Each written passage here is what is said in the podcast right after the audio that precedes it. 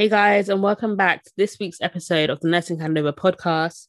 This week you've got me, Gerry, and Dianne, and we've got a special guest, and his name is Emeka. Um, would you like to introduce yourself? Hi, um, my name is Emeka. I'm literally just going to be here for the week or for this particular episode. I'm a teacher. Um, I know quite a few nurses, so I thought I'd join in the chat, but probably won't say much. But yeah, enjoy the episode.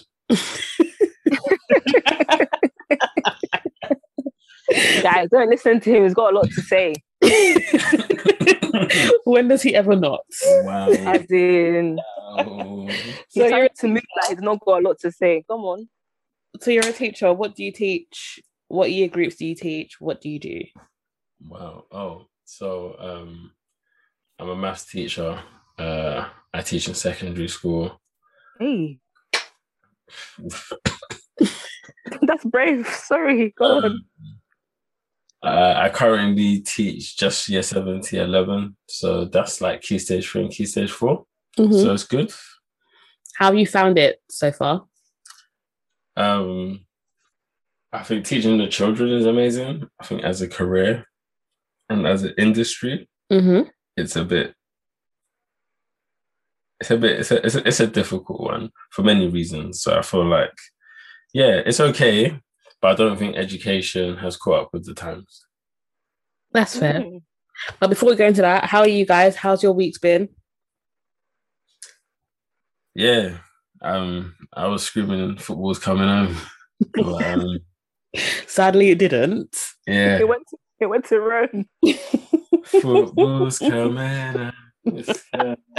It's, um, yeah, I wanted to sing so badly, but yeah, England and just they did us dirty.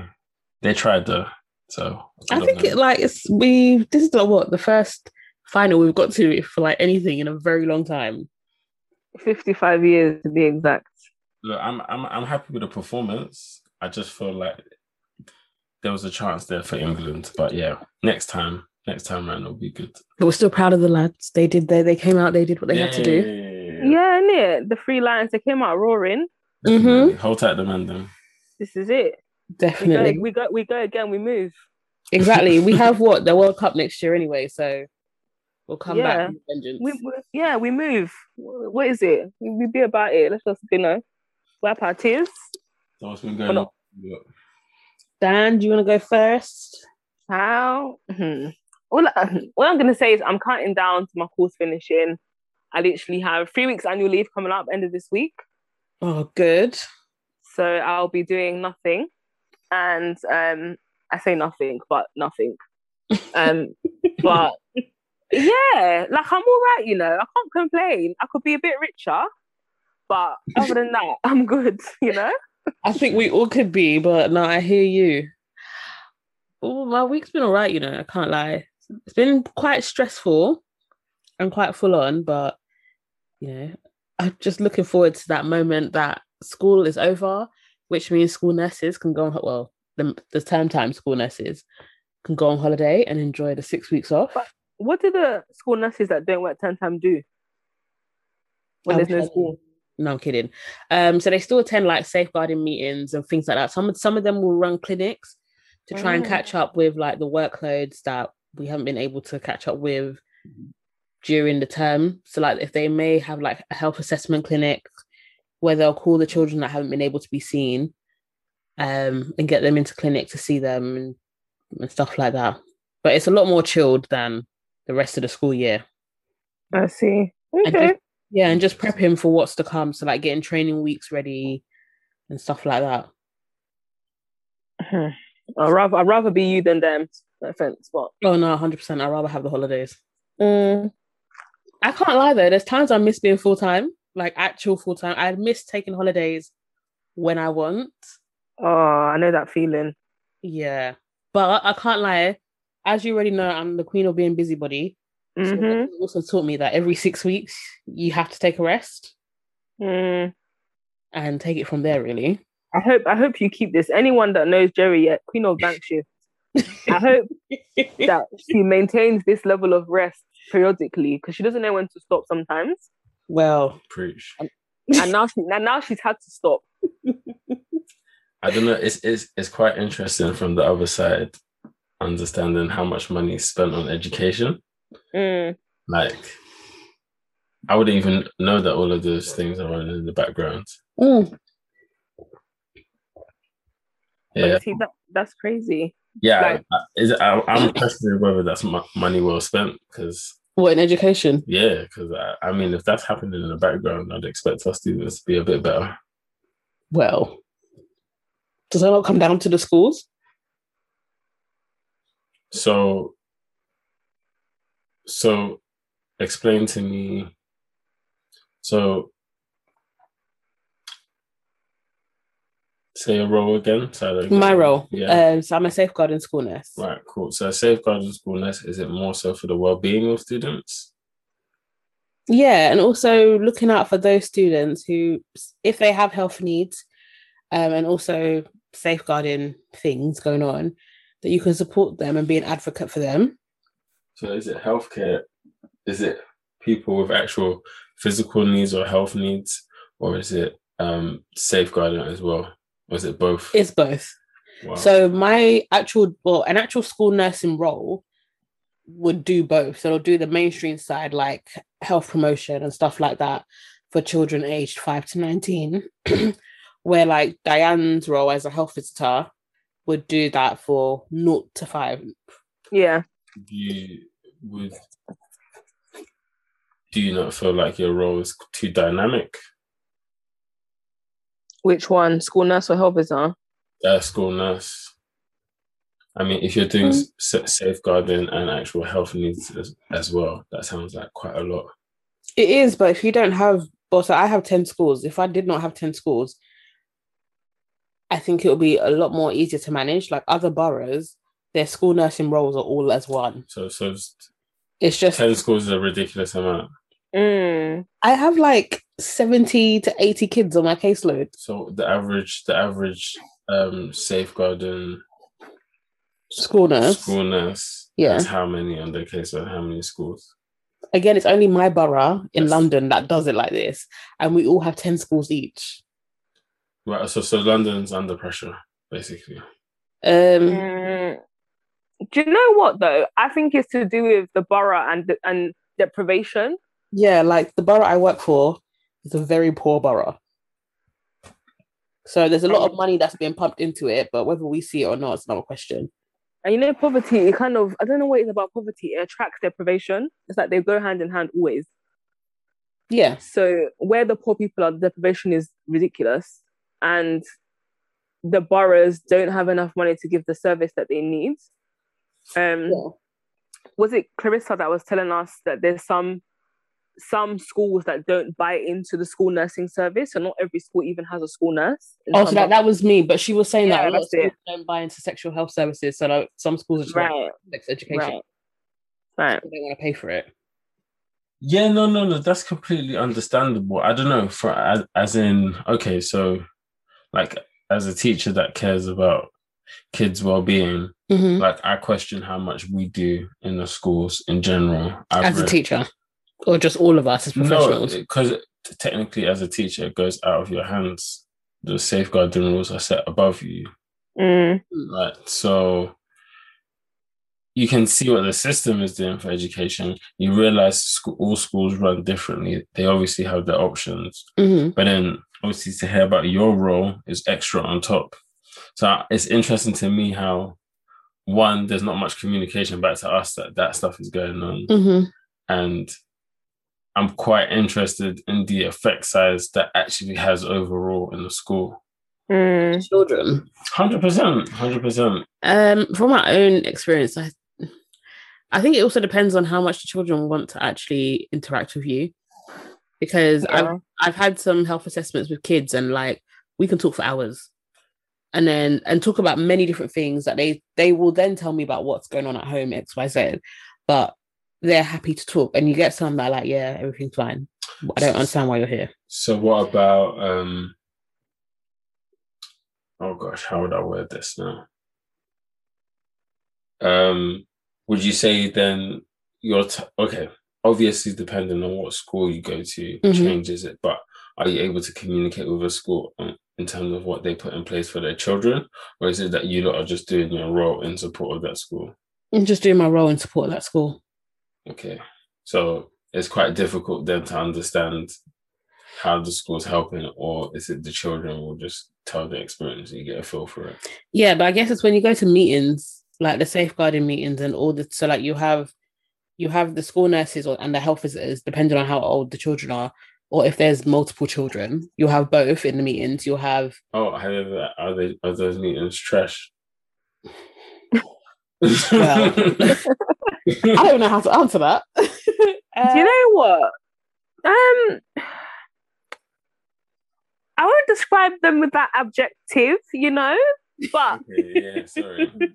there are times when you sit there, you're kind of thinking, what is going on? Yes. Yeah. Um, especially if it's a chaotic family, they need a lot of support, and you're not seeing that the plan we've made is working for them, Yeah, or we're not engaging them enough. Okay. It- Sorry, go on.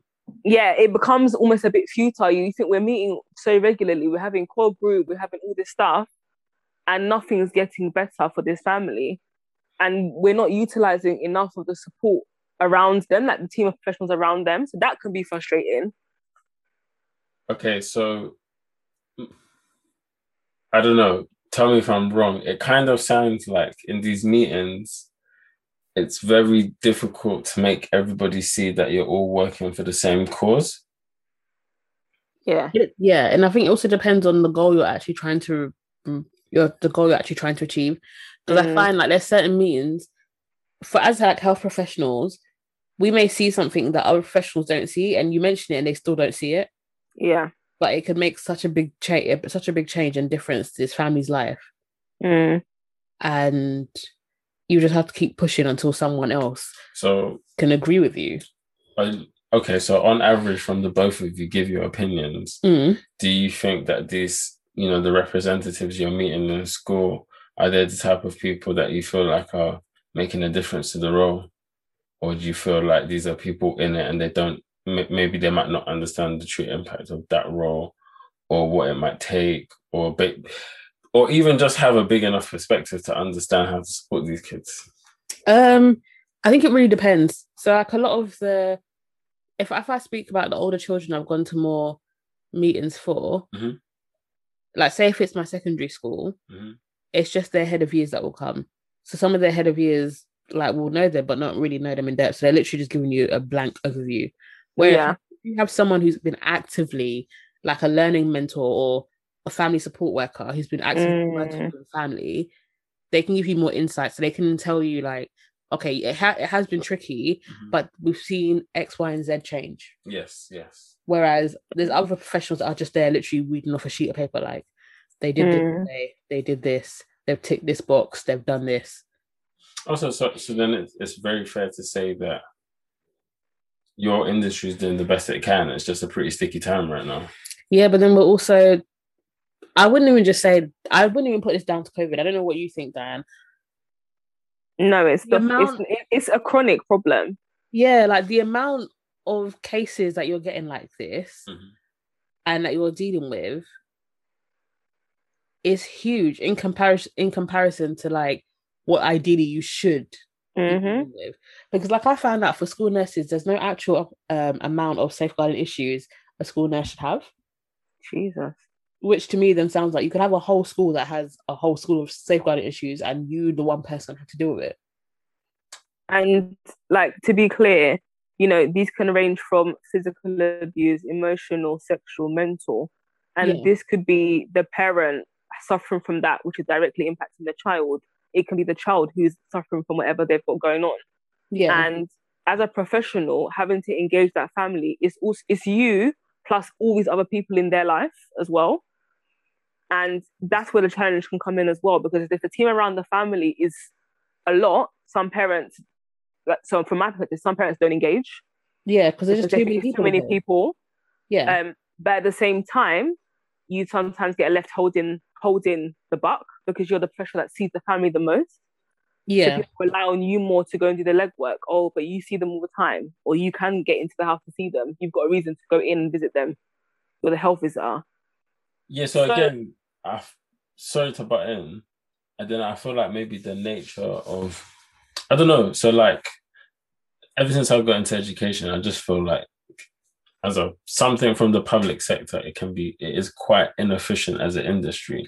So from for for for the two of you coming from the side of NHS and then having to work with education, um, I can understand the difficulties in your role. I feel like to some degree they're not understanding the extent of how much of you is needed when you're working with families. It's not a robotic task.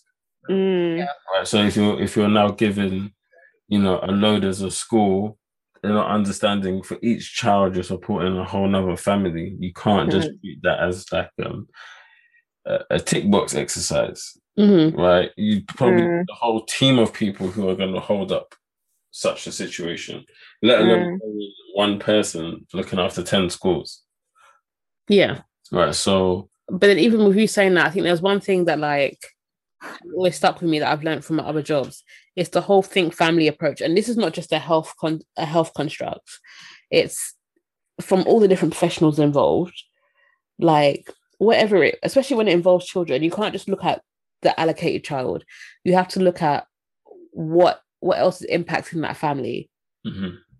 and I feel like sometimes professionals get very close-minded to like their job and only their job. Obviously, I'm not out here trying to do trying to trying to do anyone else's job, but it's like being aware that you know we're not just dealing with one thing here. yeah. There is so much more, and also what we may unpick may suddenly open a giant can of worms that we need to support the family with. Yeah. And and again, this is what I'm like, okay. So what am I really getting at here? Um we're all working in jobs where we're supporting kids and their families. And I think the nature of that role has been kind of been over like it's been turned into a bit it's been turned into business a bit too much. It can't be completely business when dealing with families, right? Mm-hmm. So essentially now it's got to a point now where caseloads are becoming ridiculous because we're not catering for families, we're catering for business. You can't Mhm. churn out families. You can't be like, yeah, you come in, here's a quick Bob answer, you're out now. Mm-hmm. Like that's not how it works. So it's like it just sounds like you lot need a bigger team. It's like it's a thankless task, but a bigger team would be um, much appreciated. It would, but then it also comes down to money and can your team afford to have X, Y, Z and have But you on. know, my argument is though is the government or society needs to account for the fact that we ha- we are a large population, a growing population, not at an incredibly fast rate like years before, but Mhm. we are having kids being born all the time. We are having society growing and, and diversifying, if that's even a word. And if you're trying to give people the best service and give it free, you need to populate the teams to do it. You know, Yeah. you have families where you're supposed to give a universal service and they don't even get that because there's no one on the ground to do it. You know, like a health visitor has like 300 cases. You can't know 300 children.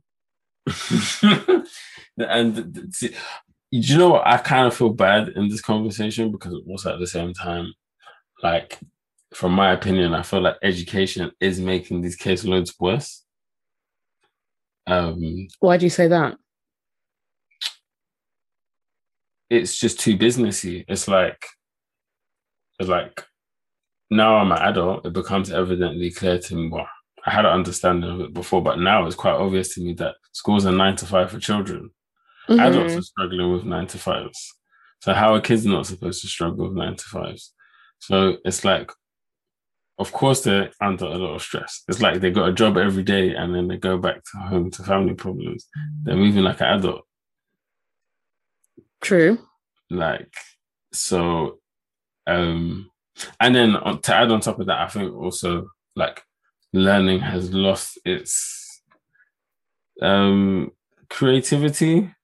Again, it's become too business like. Mhm. like everyone trying to compete, but I think it's been quite evidently clear to me that everybody wants to compete and there's several different spaces for people to compete. So it doesn't make sense to make everyone fight for the same thing.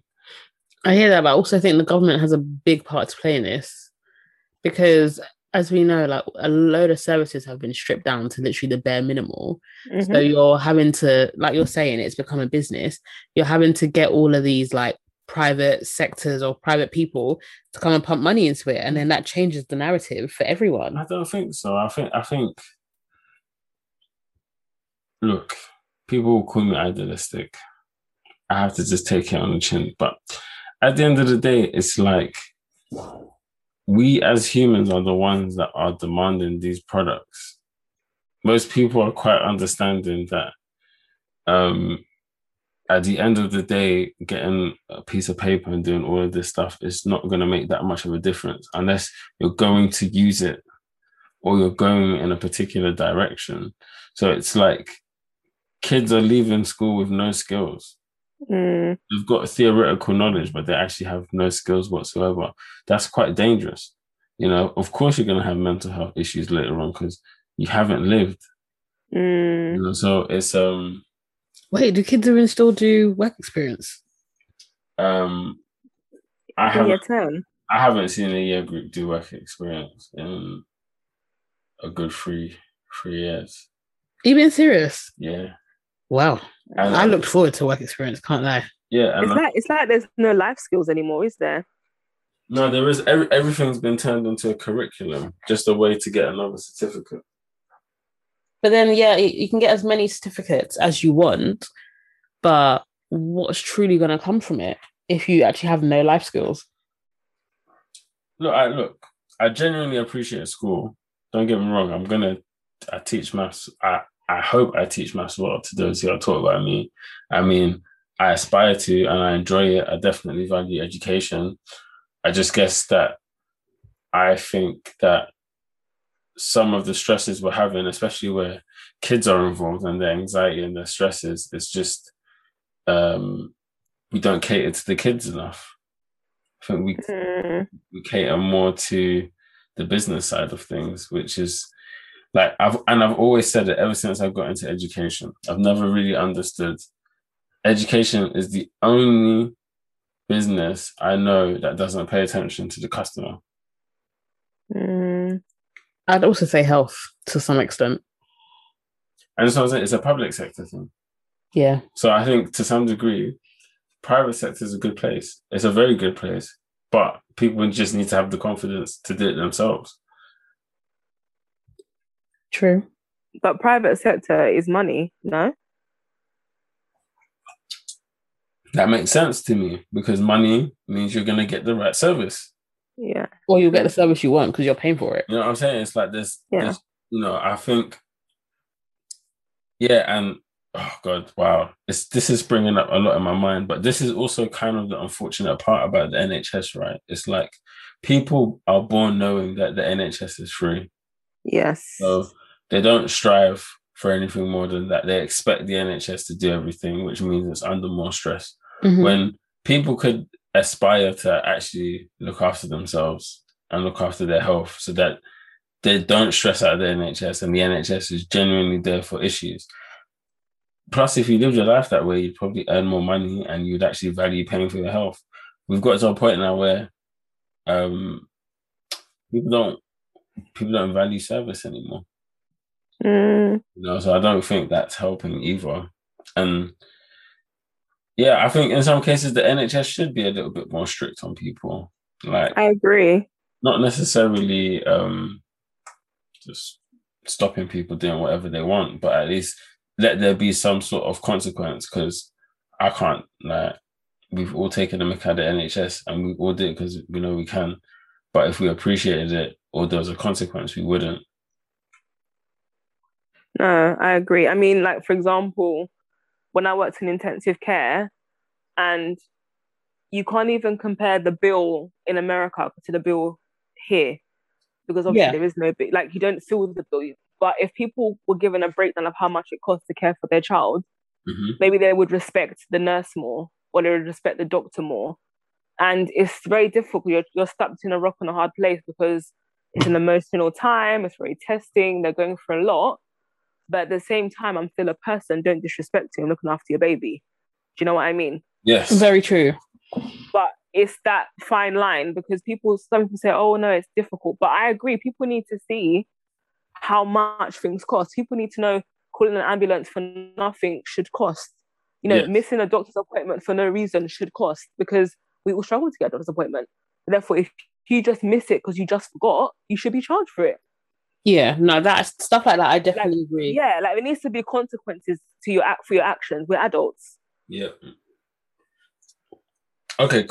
Can I like can I segue into a random question that came to mind? hmm Um what do you think teachers could do to make nursing a smoother experience for future nurses? Or at least pitch it better. What the job role? The education of it, like your training all the way up to it. I think, if I'm honest, I think it also comes from home and how people view it because it's not just like education. I think it's more so the mindset of people. People have always treated nurses like we're essentially crap.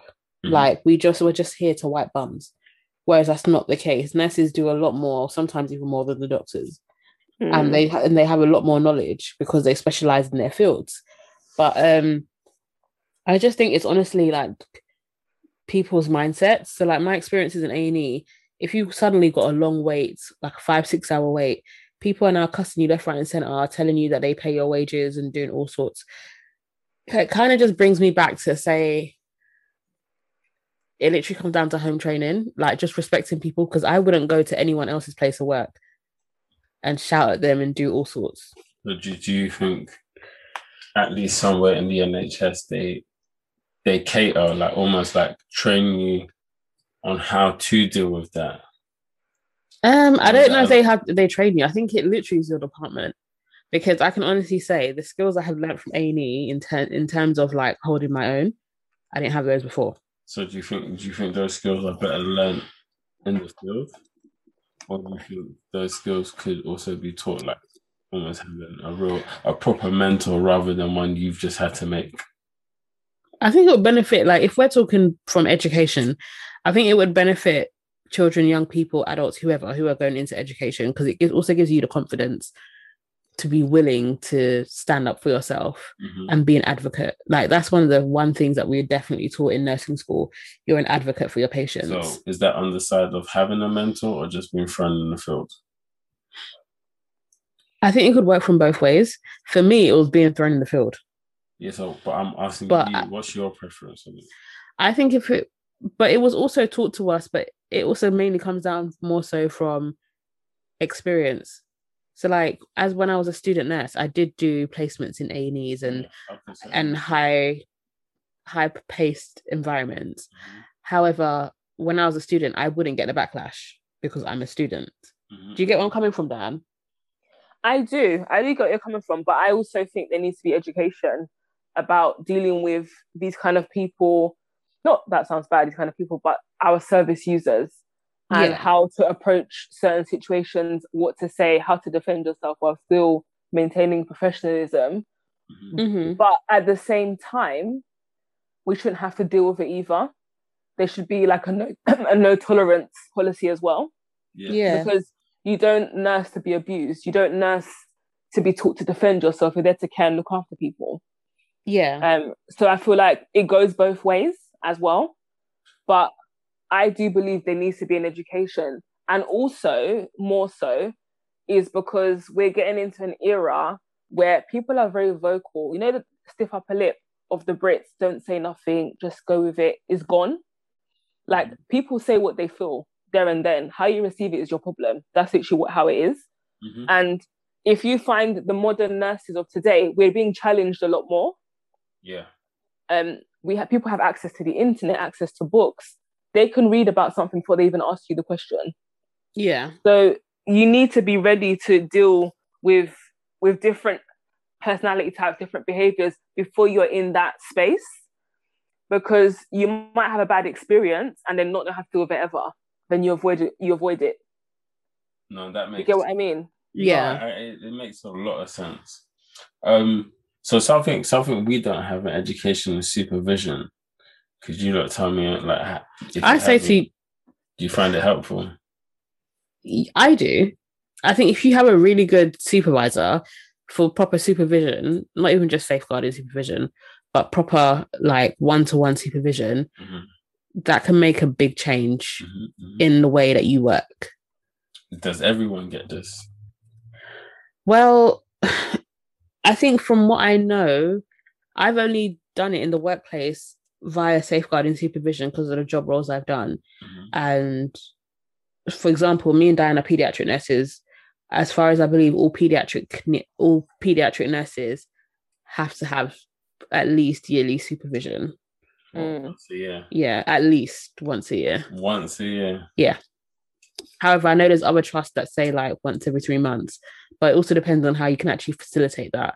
But um, but yeah, Could you could you, could both of you describe what supervision has done for you, or a particularly good experience that you've had from it? Or um, I think for me with supervision, it's looking at some of the cases that you may come into contact with, or, or some of the patients, client users, service, service users that you may come into contact with, and what's the best way that you were able to deliver the care, and if not, what how what have you learnt for it to better your own care for another patient, if that makes sense Mm, but then I feel like that could be applied to everyone. So I know you like in in schools you don't necessarily get supervision, but you guys deal with so many different children and young people that I, I can't lie, I think you guys should get it because Yes. because like some of the conversations that children may want to come and have with you can sometimes be definitely pressing on like your soul that you want to do so much more or want to see what you could do for that child or young person that it should be explored mhm. and sometimes like i said earlier sometimes we get a bit tunnel visioned in Mm. doing what we know only whereas supervision allows you that space to free your mind and also your supervisor if they're a good one can also give you an insight and also give you some ideas that you may not have thought of if that makes Mm. sense Yeah, no, it makes it makes absolute sense. I think uh, you answered it in a way that I was hoping you would. okay fair enough Yeah. Well, Dan, do you have anything to say? Um, I agree in a, in what you were saying about teachers having supervision. Teachers are people that have access to children probably the most. You spend most of your time at school and at work, I believe, and and I feel like kids offload a lot, especially when they trust a teacher with a lot of things or they have a good relationship with them. yeah And who who does that teacher then get to go to and talk about it? Where do they get advice from? How do they know they're saying the right thing? How do they support the young person but remain professional? You know. Absolutely. I think I think you guys hit the nail on the head, almost as if you work in a school. Um, No, because it's not easy. You know, if someone trusts you, and like I said, kids see you, you can see a child every single day, and they have a lot going on at home, and they gain and build that trust with you and tell you a lot of things. But if you've not been equipped with how to deal with that stuff, that can also impact you and affect you. yeah, And- no, definitely. You know, you can internalize this child's pain or what they're going through, and you're thinking, how can I help this kid? What can I do? Who do I speak to? How mo- what more can I do for them apart from teach them and listen to them? And if you're not being well equipped, you must feel like you're doing a disservice to that young person. Mm, But Mm. your hands are tied. If you're not, if they're not putting money into you in that way, all you can do is listen and advise and escalate, and that's it. so yeah. just to clarify you guys don't get supervision at all No, so well, supervision technically doesn't exist. Some schools have counselors. Um, I've worked in a school where I did use the counselor.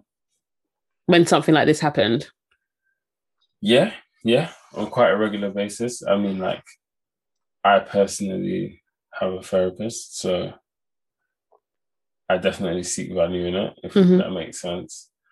Um, I found out recently that my current school has one. Uh, but I think it's a very difficult. It's a very difficult topic to kind of discuss in education because I would actually say it's a place that lacks a lot of trust. What s- schools and educational yes, services? in education in general, yes. From from how the kids generally to respond to staff to how um, quite a lot of things get done in the school. Like you said, there's a lot of government decisions that happen that are beyond a lot of people's control. So I feel like sometimes people feel quite um they just kind of feel like the you know the the rug can get swept from underneath their feet at any time. Mhm. You get where I'm coming from? And um, also the nature of safeguarding in education has changed, especially like well, obviously over the years that have gone by, technology's gotten better. They've realized certain teachers are dodgy. So like um, safeguarding in a whole has been removed away from staff. That's more something like it's above you that you go to report, which Mhm. I absolutely understand. But then it gets in the way of genuine support for children, which requires mentorship, a little bit of a relationship. Yeah. If a lot of Mm. if a lot of safeguarding is kind of questioning that, then there's no space for that. Yeah. Because I can't like if you like even if you're telling me that you'd have to go and report and escalate to someone else, but the child has a good relationship with you Mhm. and you know, you can talk to the child and say to them, like, you know, what you have said, I will have to share it, Mhm. but still maintain a good relationship with the child, then I think the service should use you as you have a good relationship with the child to keep that going. It's, Like I know it would go to like the senior leadership team or whatever, but you have to look at what also works best for that child. Yeah.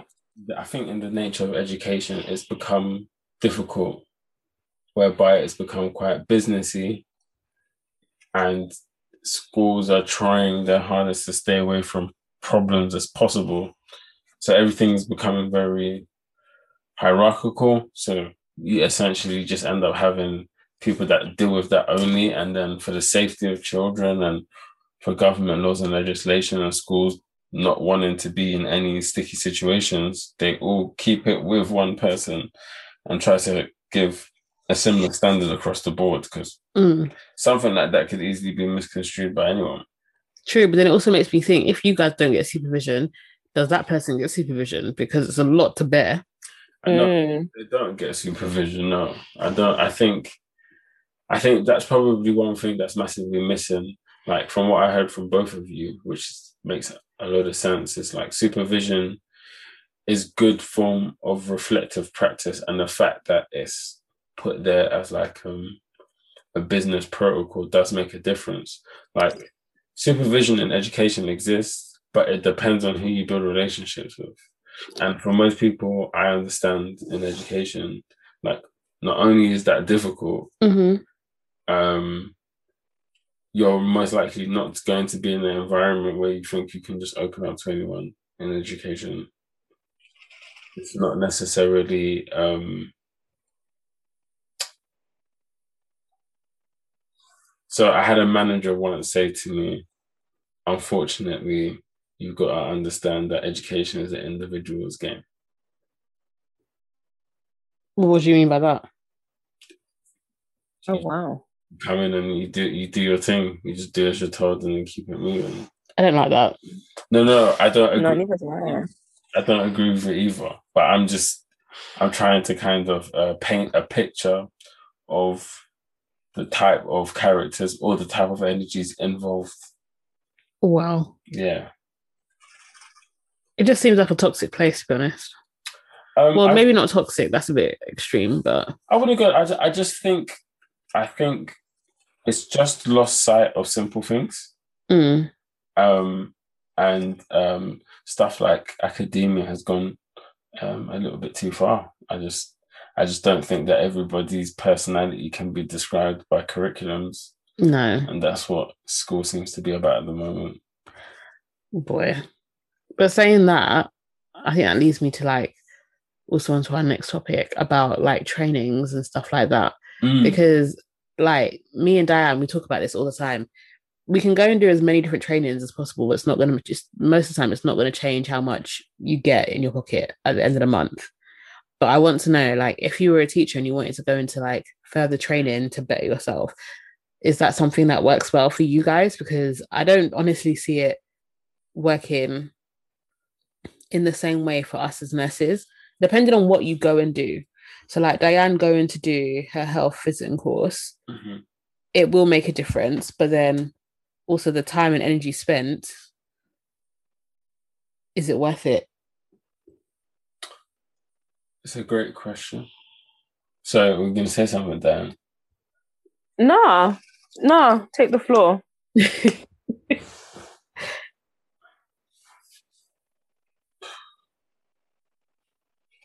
Okay. First thing I'm going to say is all education is better than no education. Fair. Um,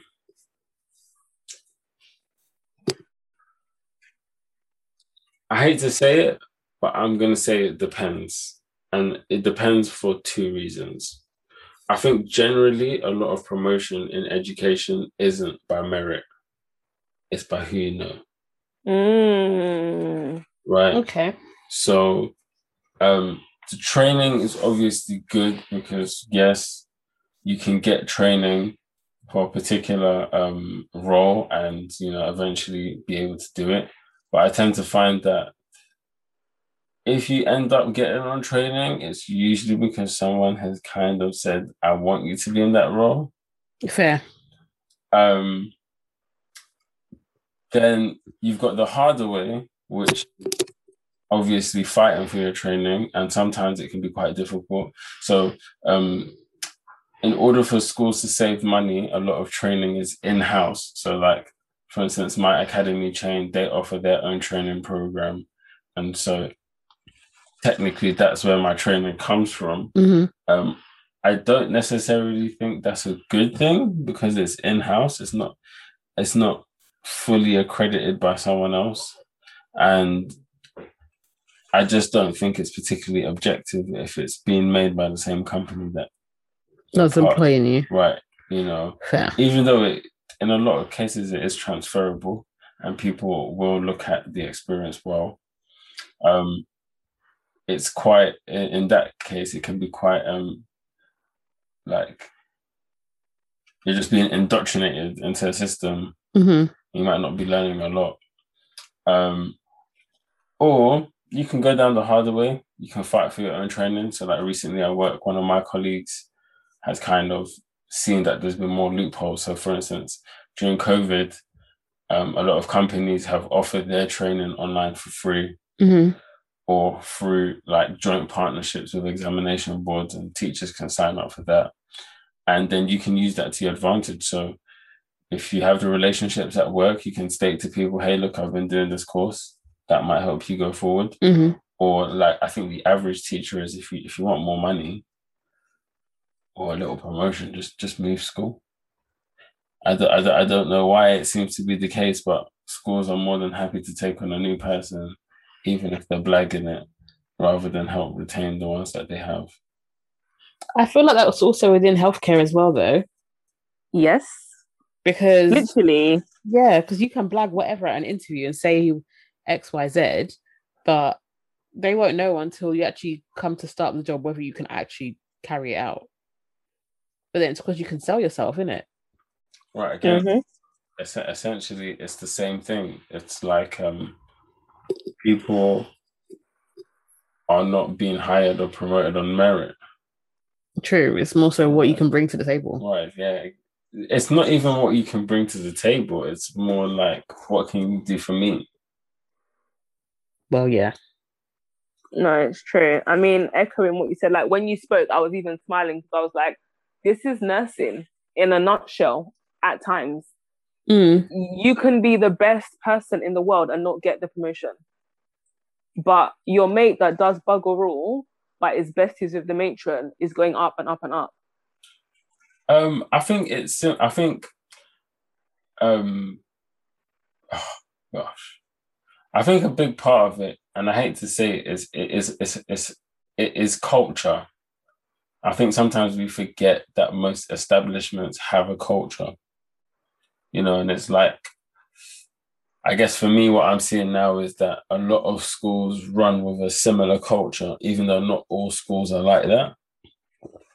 But um, I think that's also a hard part of just learning how to manage your career as well. I don't think people teach you that. Um, so again, it, to answer your question, is the training in education, you know, what is it like? It's okay. When I had my teacher training, I thought it was quite um um I thought it was quite limited. Maybe that was just based off like the life that I've lived, which you know, yeah, I felt like there could have been a hell of a lot more even when I teach now, I think a lot of my skills that keep me around and help me do what I do are more so the skills I learned outside of school. Mm-hmm. Um, and um, yeah, education, it's just a really funny place. It's like there's a lot to offer. I think you're definitely right about the training. Right, this is the point. Sorry, I waffled a bit. Um, Don't worry, we do it all the time. what I always found tr- funny about teaching is, as a teacher, once you tr- once you train, you're qualified forever. You never have to retrain.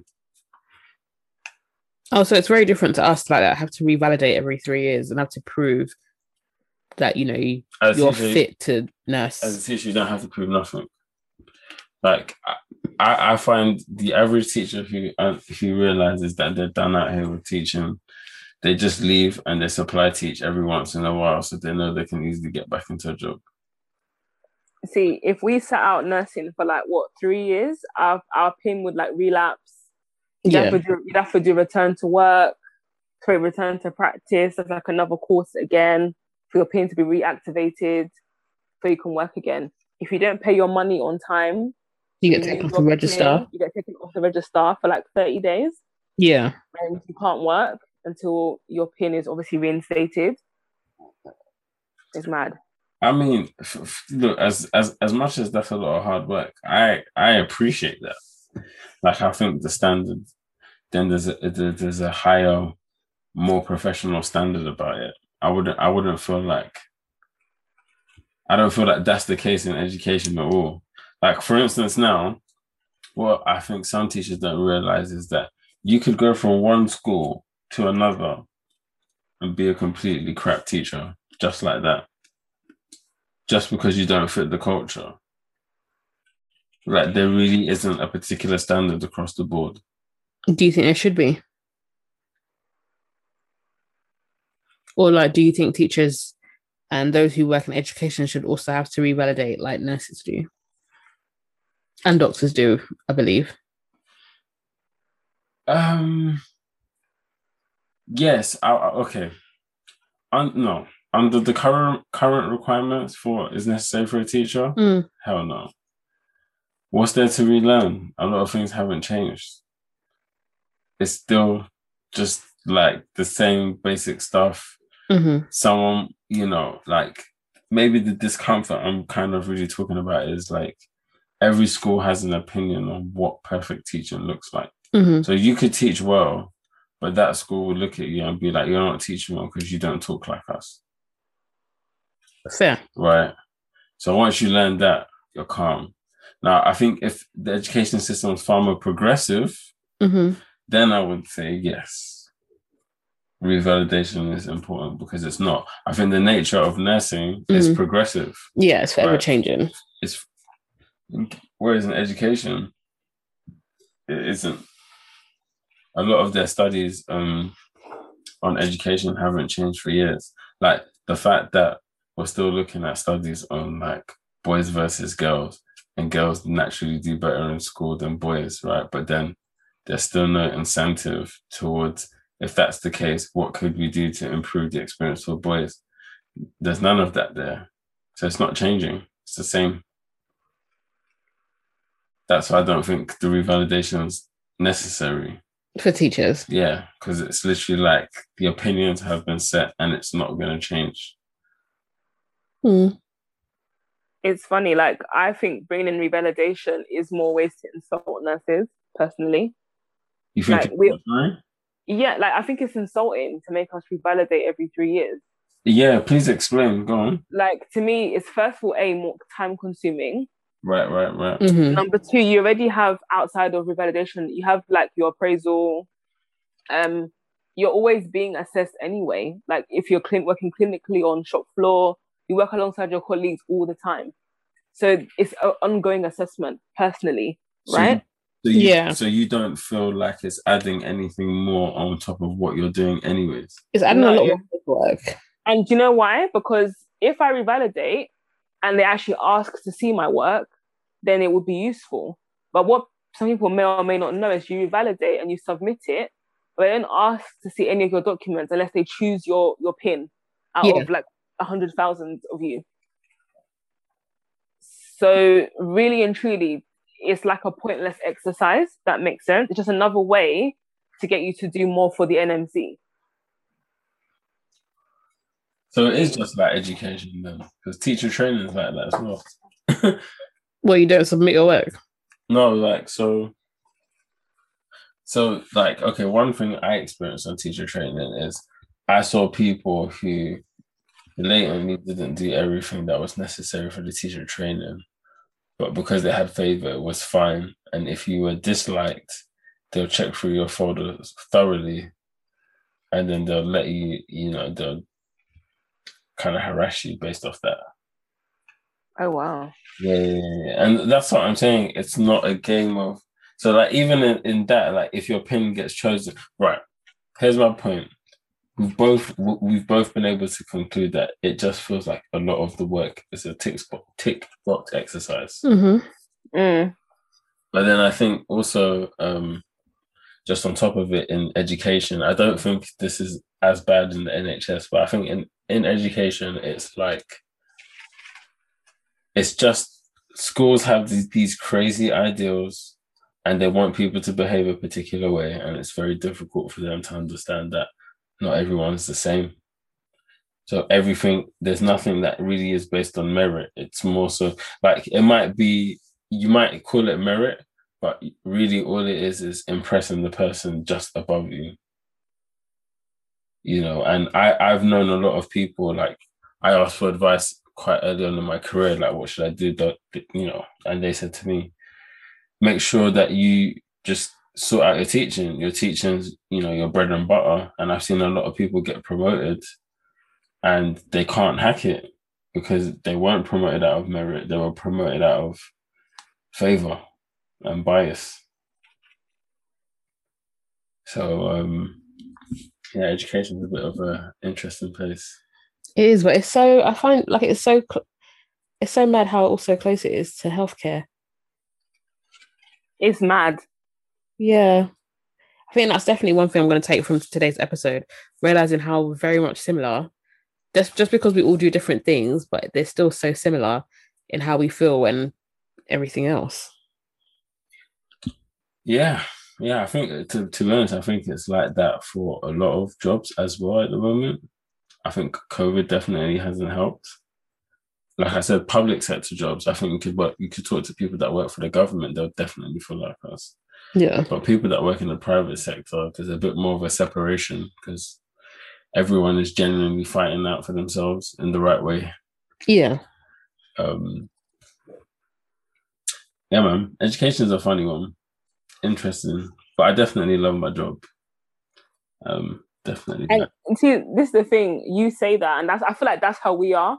Is Yeah. we love what we do, Mhm. but the our treatment and some of the things that we have to endure are just not the one. But you love it for what you get out of it, and like you know, the satisfaction that you get is priceless. You can't buy that feeling. Yeah, yeah. Ag- Agreed, agreed. I mean, I mean, for me going forward, how I see it is ed- education will change forever. I think. I think in the next decades, there's going to be a big because of technology, especially. There's going to be a big change, um, and I think you're going to get more freelance teachers as well. I'm gonna. I think there's going to be a big case of more people getting educated outside of the school building. Uh, well, watch this space, I guess. Let's see. Yeah, yeah. I I definitely see it. I definitely see it. There's too many smart people in the world now, and school's such a small place. True. You know, the only I think the only benefit for school now is people, just being around people. Mm-hmm. But yeah, I think that kind of sums up this week's episode. What training don't exist? Well, to an extent, like we we have to do it to essentially get to certain places, but you need to figure out what it is that you want to do for you and how you can get to Do you where know it what- is you want to be. Do you know what I got from this conversation? Tell me. We need more community. Mm. That's what I got from this conversation. Like, um, like stuff like this podcast, or just even talking about your roles and you're working in a community, knowing that you're part of a team that needs to be a big community, but then in some ways that community is being like cut up into little pieces. Mm. You know, it's like um families are a thing, communities are a thing. You know, I think communities are extended families, and maybe the art of that has been kind of lost in our jobs. Fair. Could not agree more. Definitely. So, guys, feel free to hit us up. You to hit us up as we as I, well as I say every week. Or um, why am I best stuttering? I'm so sorry, guys. Feel free to hit us up on the Nursing Handover podcast page, or hit us up directly. For me, it's at Jellybean with three L's and two A's, and for Dan, it's at DD Lutz. Sadly, Emeka has no social media, um, so he's quite hidden from the world. But if you do want to pick his brain or anything, feel free to hit us up and we can always pass on the message. And don't forget to also hit us up on Twitter. And our Twitter name is at the underscore handover. Mm-hmm. So until next week, guys, we hope you enjoyed this episode. It's been a bit, it's been one with a twist, but we hope you've enjoyed it and have taken something from it. So until next week, take care, stay safe, and enjoy yourselves, I guess. it's coming. on, It's It's over.